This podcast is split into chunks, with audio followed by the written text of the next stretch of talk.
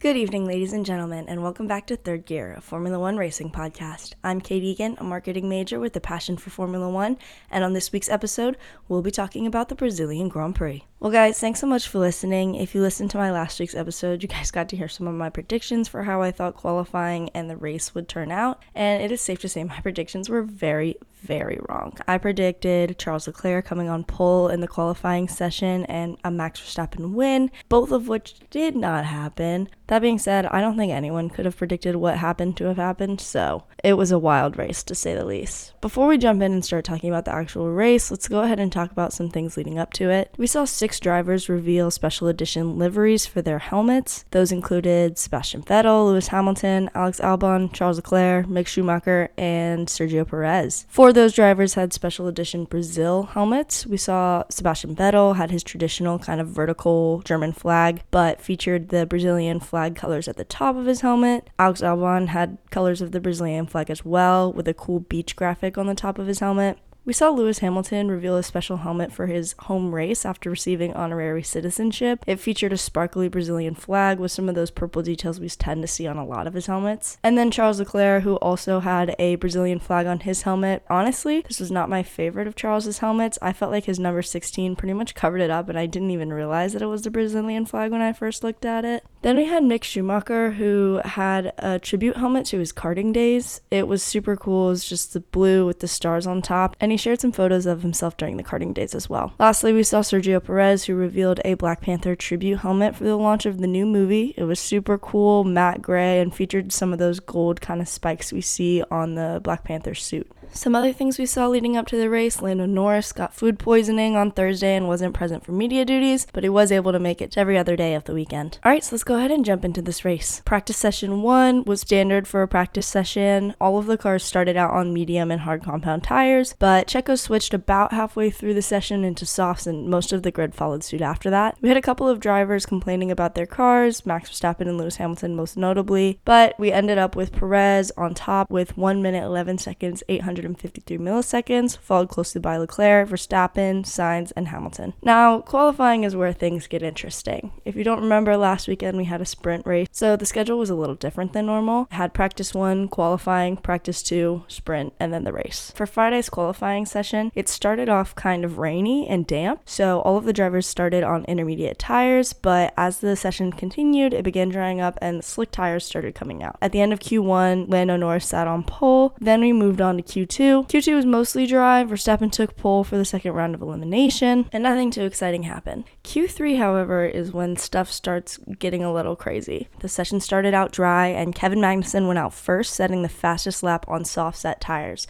before any of the drivers left the garage. He left the garage first. He had soft tires. He was on a dry track. He had no traffic to hold him up, and he set the fastest time. Shortly after his flying lap, rain began to fall a little bit and the drivers started struggling to gain grip on the slippery track. This meant that no one could set a time faster than Kevin Magnussen's. George Russell, who ended up qualifying third, locked up and got caught in a gravel trap, causing the session to be red flagged. As all the drivers came into the pits, more rain started following, meaning the cars would not have time to go out and set the same speed on wet tires. When I was watching this, I had so many thoughts going through my head. I thought this was crazy. Kevin Magnussen's name was at the top of the leaderboard, and Charles Leclerc was in 10th because he never went out on soft tires. Ferrari sent him out on intermediate tires at the beginning of Q3 before rain had even started, so he never set a flying lap on softs. He was the only car to not go out on soft tires. Because it started raining during the red flag, even when they restarted the session, everyone could only go out on intermediate and no more slick tires could run the track. Kevin Magnussen qualified first and would stay there to start the sprint race. We got a super cool radio message message.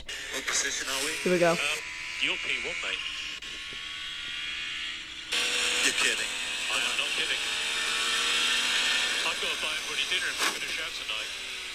You're kidding. So the qualifying results ended with Magnussen in P1 with a 1 minute 11 seconds and 674 milliseconds, followed by Max Verstappen in second, George Russell in third, Lando Norris in fourth, Carlos Sainz in fifth, Esteban Ocon in sixth, Fernando Alonso in seventh, eighth was Lewis Hamilton, ninth Perez, and rounding up the top 10, Charles Leclerc. Definitely not the most expected qualifying session, but practice 2 still occurred on Saturday. We had Ocon top the charts with a 1 minute 14 seconds and 604 milliseconds. We had Logan Logan Sargeant gain an extra super license point towards his license, and then we moved on to the sprint race. All of the drivers started on soft compound tires except for Verstappen and Latifi, who started on mediums. Interesting strategy from Red Bull putting Verstappen on the medium compound tires. Then starting off the sprint race, we saw Esteban Ocon and Fernando Alonso, teammates at Alpine, make contact into turn four. Alonso's radio message was, I lost the front wing thanks to our friend. He pushed me into turn four and then on the straight. In the end, Alonso was found at fault for the incident and received a five second penalty and two penalty points, dropping him to P18 at the end of the sprint. We also saw contact between the Aston Martin teammates, Lance Stroll and Sebastian Vettel. Lance pushed Vettel wide and received a 10 second penalty for an aggressive defensive move. Towards the end of the sprint, we saw Russell pass Verstappen, and then we watched Verstappen drop further and further down the order on those medium compound tires. When Sainz was passing Verstappen, he also clipped his front wing on lap 19, which caused some damage. We saw Alex Albon retire from the sprint race, and then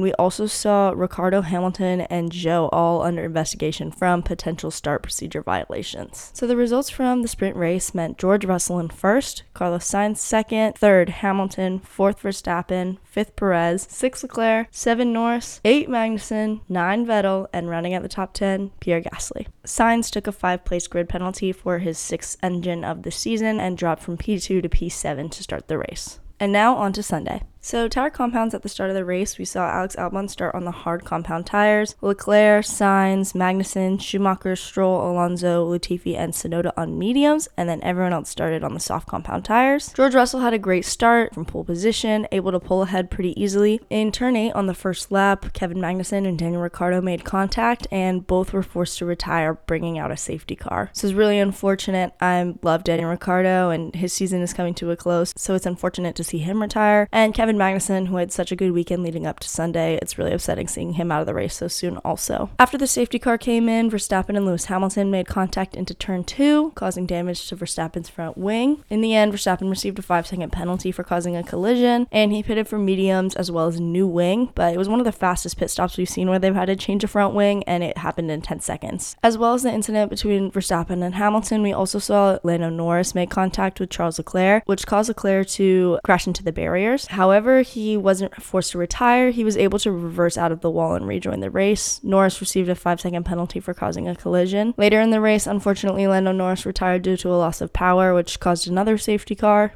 And this is where things started going down. After Lando Norris' safety car came in, Perez was one of the only front runners on medium compound tires, while Sainz and Leclerc behind him were on softs. This meant that after the safety car restart, he lost positions pretty quickly. We saw some pretty big team tensions also as the safety car was coming in. You see a lot of team tension, especially when two drivers are close and able to compete pretty evenly with each other. We saw some team tensions between Esteban Ocon and Fernando Alonso when they were told not to fight each other after the safety car restart, and Ocon was asked to let Alonso by. Ocon refused until he had passed Vettel first, and then eventually it ended up working out fine, but it was definitely a bit tense. We also saw Leclerc asked to be swapped with Sainz, but was also told to maintain fourth place position. And because third time's the charm, we also saw the Red Bull drivers have some controversy as well. Verstappen was told to pass Perez in order to catch Alonso, but if he was unable to pass Alonso, he was told to give the position back to his teammate, and he never did. Lastly, Pierre Gasly took another penalty, five seconds for speeding in the pit lane. The results of this race meant that Russell won his first ever Grand Prix, with Hamilton finishing out a Mercedes 1 2. Then Carlos Sainz in the third place podium spot, followed by Leclerc, Alonso, Verstappen, Perez, Ocon, Bottas, Stroll, Vettel, Guan Yu, Schumacher, Gasly, Albon, Latifi, Tsunoda, Norris, Magnussen, and Ricciardo, those last three all with DNFs. All in all, this race was incredibly interesting. There was a lot of drama, a lot of controversy taking place, and a lot of people had a lot to say following the incident between Max Verstappen and Sergio Perez taken in that last lap of the race. Verstappen told the team, I told you guys already, don't ask me that again. Are we clear about that? I gave my reasons and I stand by it. The team discussed that the matter was resolved. Horner issued a statement saying that as a team, we had made some mistakes in Brazil. We had not fully agreed on a strategy before the race. Regretfully, Max was only informed at the final corner of the request to give up the position without all of the necessary information being relayed. Following the race, Max spoke openly and honestly, allowing for both drivers to resolve any any outstanding issues or concerns. The team accepted Max's reasoning, and the conversation was a personal matter which will remain private between the team and no further comment will be made. The events that followed social media point of view are completely unacceptable. The abusive online behavior towards Max, Checo, and the team and their respective families is shocking and saddening, and unfortunately is something that we as a sport are having to address with depressing regularity. There is no place for it in racing or society as a whole. We need to do and be better. At the end of the day, this is a sport and we are here to race.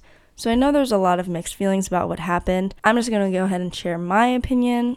I do not think the actions or things said that occurred were respectful or okay of Verstappen. However, that being said, I do agree that the hate received by him was not at all respectful or okay. I think that situations like this are super tricky. Formula One is a team sport, but it becomes really tricky because your biggest competition is your teammate. Red Bull specifically, you know, they're in this powerhouse of a car, and they're two drivers that are both completely capable of becoming world champion as competitive drivers. But it tends to lead to conflict because team orders and strategy usually favor one driver over the other.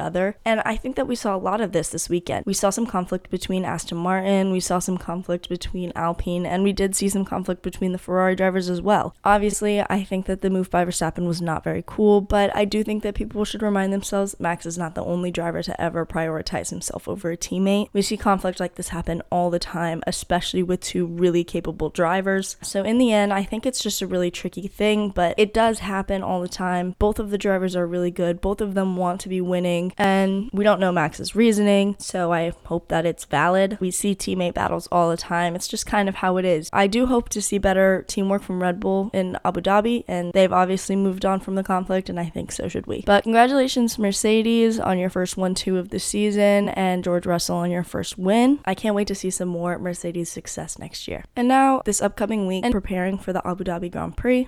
So, over the course of this week, we did get some sad news. Mick Schumacher will not be racing for Haas next year. There are some rumors about him joining Mercedes as a reserve driver, but there's nothing official yet. I think this is really unfortunate. I think Mick Schumacher has done really well this season and has kind of proven himself more as a driver. We have to remember this is only his second season racing, and I think it's really hard because a lot of people are consistently comparing him to his dad. He's still young and he still has a lot to learn. It's not helpful that Haas isn't the greatest team for strategy and for helping their drivers grow consistently consistently, but they have chosen to replace him with Nico Hulkenberg, who's making his F1 return. I think that Mick Schumacher is a great guy and a great driver, so I'm really hoping he'll be able to come back to this sport and race some more. He's really grown up a lot this year. I think he's proven himself more as he's gotten more consistent, finishing the points a few times now. He is still young and a rookie, so I think that it's important to remember he has growing to do. I really like Nico Hulkenberg. I think he's a pretty good driver, and I'm excited to see him race again. We are also getting a lot of tribute posts this week for Sebastian Vettel, who is retiring after this season, making Abu Dhabi his last Grand Prix race.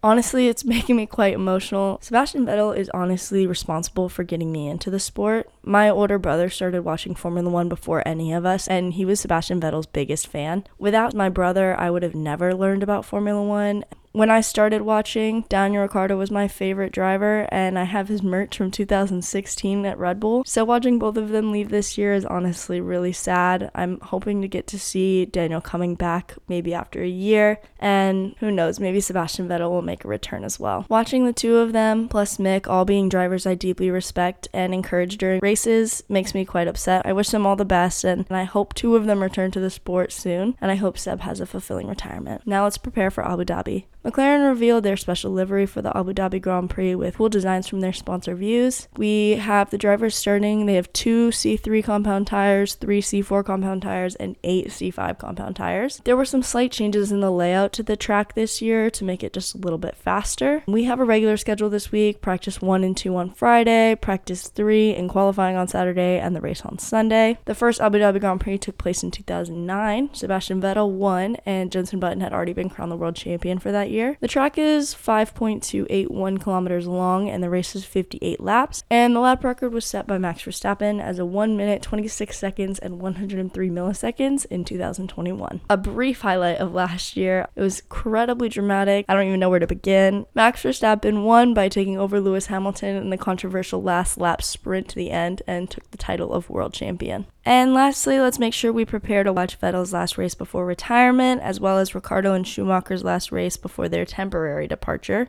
and I'm excited to see what these drivers have planned. Lastly, my predictions for this weekend I'm expecting to see a pole position from George Russell in qualifying, breaking Max Verstappen's pole position streak in Abu Dhabi. And then for the podium results, I am expecting Max Verstappen in first, with Charles Leclerc in second, and George Russell in third. My dream race result, however, would be Sebastian Vettel finishing first, with Mick Schumacher in second, and Daniel Ricciardo in third. Well, guys, thanks so much for listening, and be sure to tune in next week when we talk about the results of the Abu Dhabi Grand Prix and prepare for the long winter break before next season. Thanks so much for listening, and have a good night.